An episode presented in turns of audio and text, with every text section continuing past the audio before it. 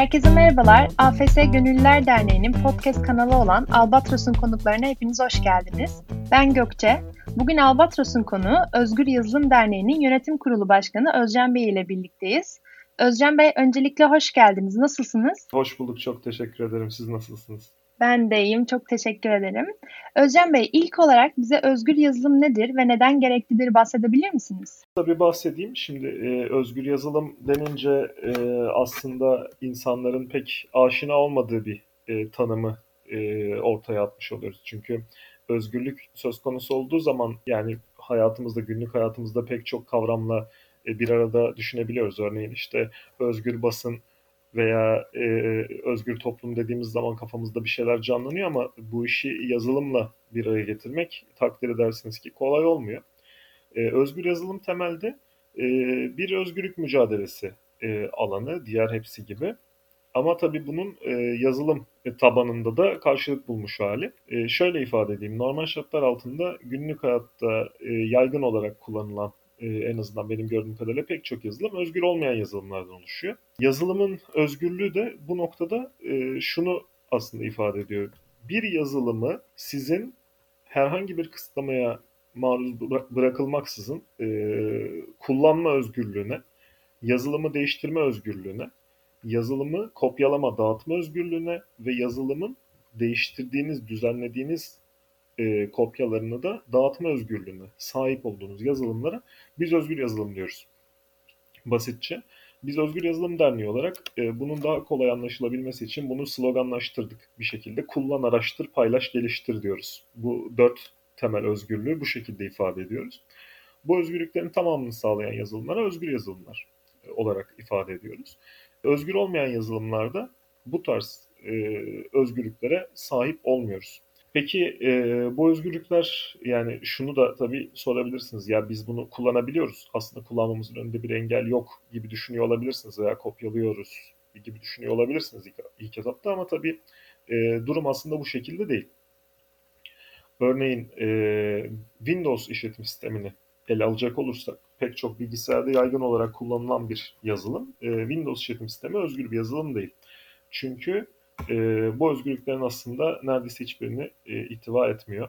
Örneğin yazılımı kullanma özgürlüğü dediğimiz zaman yazılımın herhangi bir kısıtlamaya bağlı olmadan kullanılmasını sağlamanız gerekiyor. Windows işletim sistemi böyle bir şeye sahip değil. Çünkü hem bir e, lisans edinmeniz gerekiyor yazılımı kullanabilmek için ve bu lisans süreli veya süresiz olabiliyor. Ayrıca Microsoft yani Windows'u geliştiren firma bir Amerikan şirketi olduğu için ABD'nin ambargo uyguladığı ülkelerde kullanılamıyor. O yazılım kurarken hepimizin en azından hayatında bir defa yaptığı işte bir yazılım kurma sihirbazı çıkar karşınıza. Sürekli next next next next yaparsınız. Arada bir I agree diye bir şey sorar. Bir e, uzun hiç kimsenin okumadığı bir şey vardır, e, lisans metni vardır. Okudum ve kabul ediyorum dersiniz. Aslında orada ifade edilen bir şeydir bu. Yani ABD'nin ambargo uyguladığı bir ülkede yaşıyorsanız e, bu yazılımı kullanamazsınız diye. Bu yüzden aslında kullanma özgürlüğüne sahip değilsiniz. Veya yazılım yine dediğim gibi bir lisans karşılığında satıldığı için siz yazılımı satın almış olsanız bile, yazılımın lisansını satın almış olsanız bile daha doğru bir ifadeyle bunu arkadaşlarınızla paylaşamazsınız yazılımın nasıl çalıştığını anlama ve onu değiştirme özgürlüğüne de sahip değilsiniz. Çünkü Windows işletim sistemi özgür olmayan yani mülk bir yazılım olmasından kaynaklı olarak kaynak kodu erişilebilir olmadığından dolayı biz aslında onun ne iş yaptığını bilemeyiz. Onu değiştiremeyiz.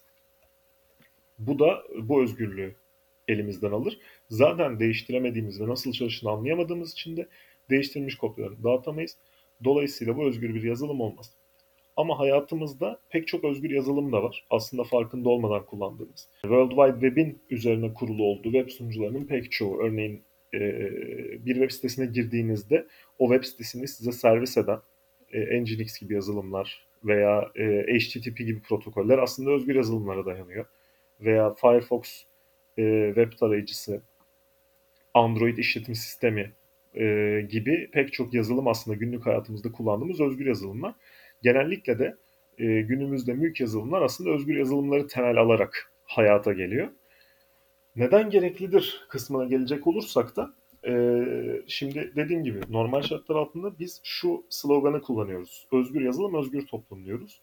Çünkü eğer ki özgür bir toplumu inşa etmek istersek bunu doğal olarak günlük hayatımızda sürekli olarak yazılımlar kullandığımız için de e, bilişim alanında da e, tahsis etmek durumundayız özgürlüğümüzü.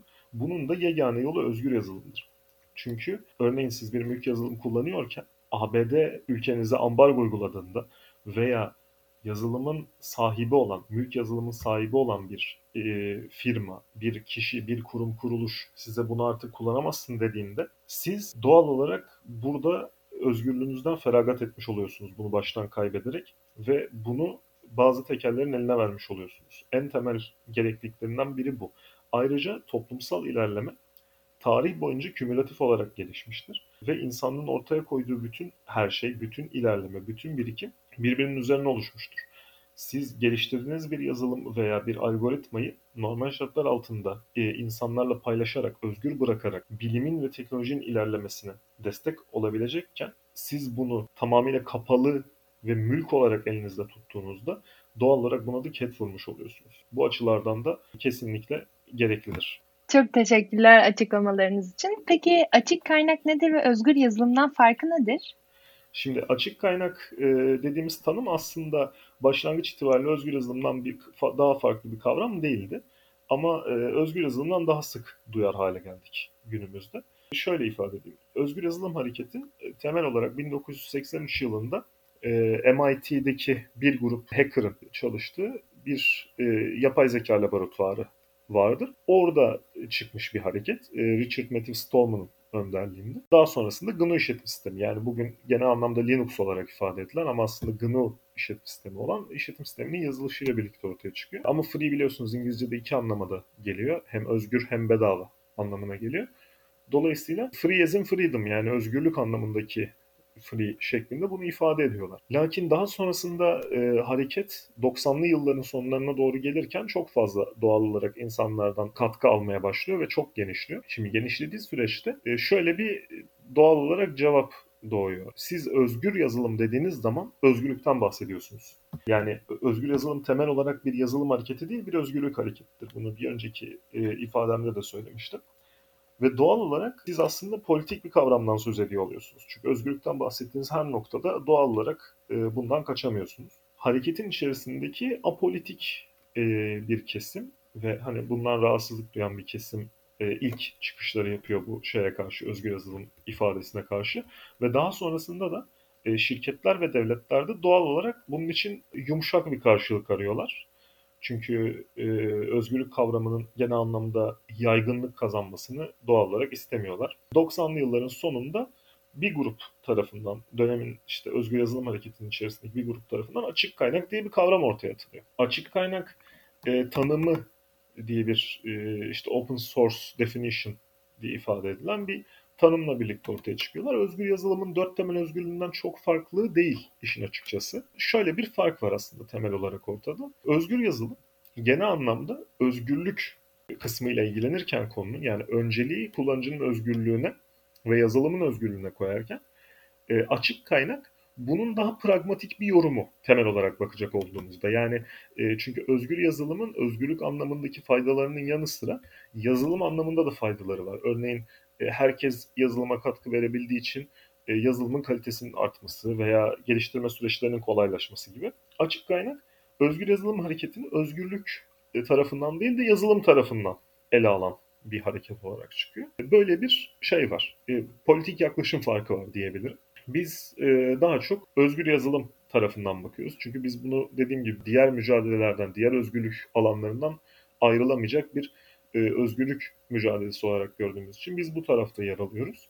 Ama açık kaynak hareketi de e, dünyada mevcut. Bir de bunun haricinde yeri gelmişken değineyim açık kaynak kod diye ifade edilen bir şey daha var, ifade daha var. Çok yaygın bu sıralar özellikle yakın son 5 yıldır falan çok karşılaşıyor. Açık kaynak kodlu yazılım diye ifade ediliyor bir şeyden. Bu da aslında bu ikisinden çok daha farklı bir şey. Şimdi siz bir yazılımın kaynak kodunu açtığınız zaman onu özgür yazılım ve açık kaynak yapmış olmuyorsunuz temelde. Çünkü bu özgürlükleri karşı tarafa vermeyebilirsiniz. Yani siz kaynak kodunu koyabilirsiniz ama bunu sadece eğitim amacıyla kullanabilirsiniz dediğinizde veya bunu ticari amaçla kullanamazsınız dediğinizde teknik olarak e, hem özgür yazılım tanımına hem de açık kaynak tanımına aykırı bir şey yapmış oluyorsunuz. Dolayısıyla böyle bir yanlış kullanım da var diyeyim. Farklar bunlar. Aslında birbirini tamamlayan iki tane kavramdan da bahsediyoruz diyebiliriz değil mi? E tabi yani aynı şeyin farklı yorumları olarak basitçe ifade edebilirim. Peki Özcan Bey, hacker ve cracker kavramları nelerdir ve birbirinden farkları nelerdir? Hacker, e, bunu şöyle bir e, Eric Steven Raymond'ın yanlış hatırlamıyorsam e, bir çok güzel bir tanımı var bununla ilgili. Hackerlar var eder, crackerlar yıkar şeklinde.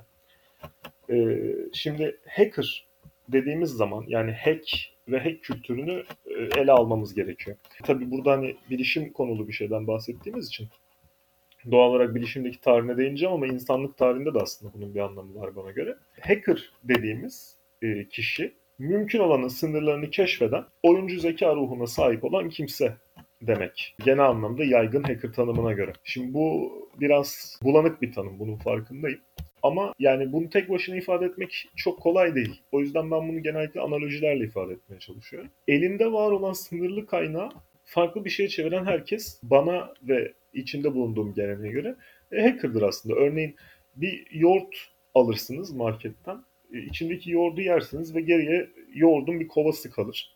Şimdi yoğurt kovası normal şartlar altında yoğurdun ambalajı olarak tasarlanmış bir alettir. Siz bunun içine toprak doldurup bunu saksı yaptığınızda ve balkonunuza koyduğunuzda e, aslında amacının dışında, e, oluş amacının dışında bir şeye hizmet ediyorsunuz ve bu sınırları aşmaya çalışmış oluyorsunuz. Ve doğal olarak yoğurt kovasından saksı yapmak bir hack eylemidir. Hackerlıktır yani yoğurt kovasından saksı yapan kişi hackerdır. En azından benim nezdimde. Hack kültürünü bu şekilde ifade edebilirim. Bunun bilişim tarafındaki kısmı da şöyle. 70'li e, yıllardan itibaren özellikle MIT çevresinde e, işte sürekli olarak e, üretmeye çalışan, elindeki sınırlı kaynağı en doğru şekilde kullanıp bununla sınırları aşmaya çalışan bir ekip vardı. E, pek çok bugün bildiğimiz şey örneğin dediğim gibi yani HTTP'sinden yani web e, internetin halka açılması, e, kullandığımız bilgisayarları bugün kullanabiliyor olmamız kendi evlerimizde. Şu an şu e, konuştuğumuz e, podcast sisteminin bile aslında e, temellerinde o hackerlar yatıyor. Bunları sağlayan, e, bu kültürü oluşturanlar onlar. Bilişim de buradan başlıyor.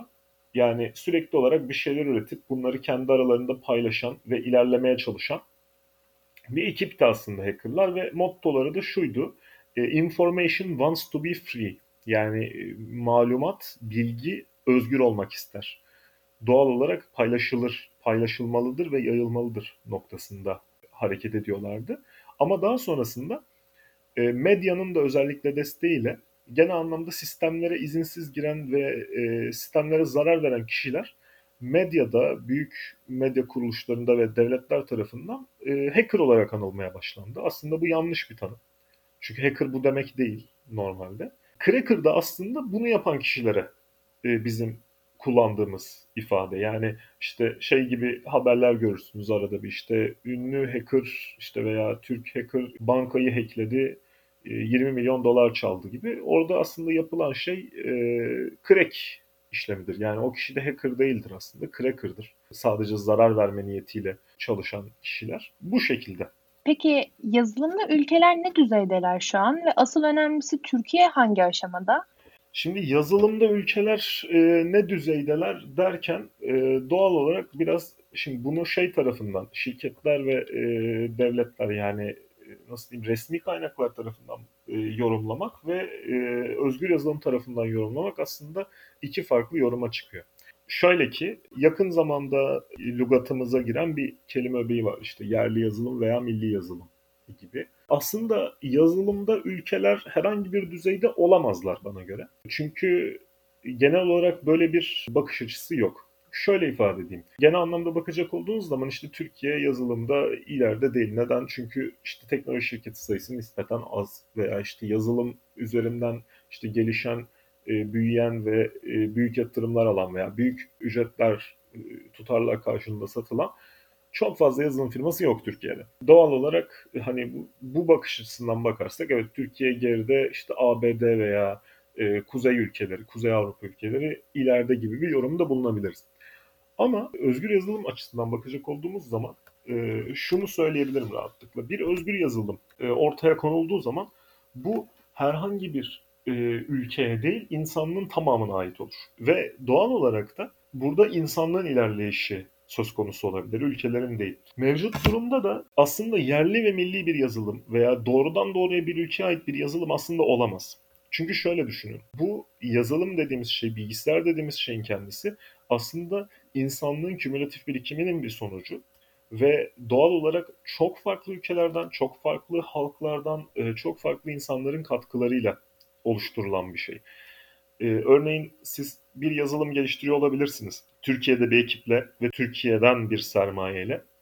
Ama şunu yapamazsınız. Örneğin web yazılımı geliştiriyorsunuz diyelim. Web üzerinde çalışacak bir yazılım geliştiriyorsunuz. Siz web sunucunuzu baştan yazamazsınız. Doğal olarak bunu Nginx gibi isminde bir yazılım kullanmak zorundasınız. Şimdi Nginx hangi ülkeye ait diye soracak olursanız asıl geliştiricisi Rus.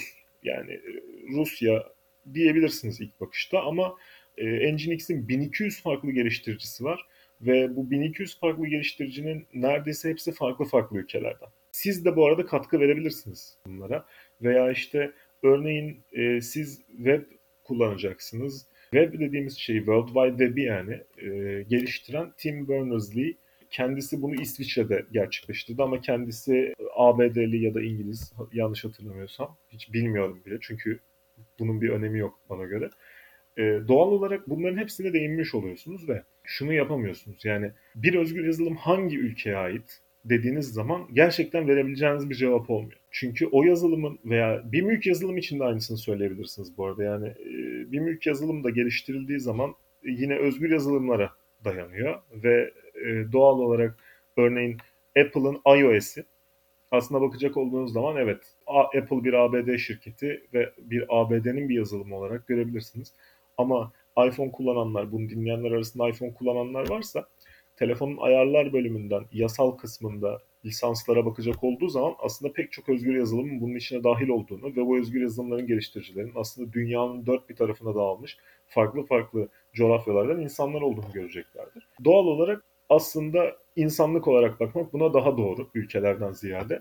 E, yorumum bu bu konuda. Türkiye konusuna gelecek olursak Türkiye'de evet yani genel anlamda gerek özgür yazılıma gerekse bir bütün olarak yazılıma destek ve katılım nispeten az. Bana göre doğal olarak devlet desteklerinin azlığı e, burada bir rol oynuyor. Okullarda yeni yeni başlıyor ama e, tabii içinde bulunduğumuz süreçte yetişkin olan insanların katkılarını düşünecek olursak daha önceki yıllarda örneğin benim gençliğimde okullarda e, herhangi bir e, bilişim üzerine veya yazılım üzerine evet kağıt üzerine bir ders vardı ama bir şey öğrendik mi diye sorarsanız öğrenmedik. Bir de tabii şey yani aileler tarafında da hani çocukların genel anlamda bilgisayar başında bir şey yapmaya çalıştıkları zaman oyun oynuyorlar veya boş işlerle uğraşıyorlar gibi şeyleri yaklaşımları doğal olarak bu alanda gerilememize sebep oldu diyebilirim. Şey meselesi de var tabii yani bir fikriniz olabilir, ortada bir şey olabilir. Ama bunu hayata geçirmek istediğiniz zaman ülkede bunu bir iş haline getirmek de çok kolay değil. Ama bu nasıl gelişir diye soracak olursanız ben yine burada özgür yazılımla gelişir diyeceğim. Çünkü küçük yaşlardan itibaren gençler özgür yazılımlara katkı vermek, özgür yazılımlar için çalışmak gayretine düşerlerse hem e, kendi becerileri gelişmiş olur hem de elle tutulur insanlığa e, bir katkıları olur. Ve bu sayede de hem gelir kaynağına çevirebilirler kendileri için, kendi hayatları için hem de çok daha büyük projelerde çok daha büyük işler yapabilirler diye düşünüyorum. Özcan Bey, keyifli sohbetiniz, verdiğiniz faydalı bilgiler ve konuk olduğunuz için çok teşekkür ederiz. Ben teşekkür ederim. Bizi dinlediğiniz için çok teşekkür ederiz. Bir sonraki bölümde görüşmek üzere.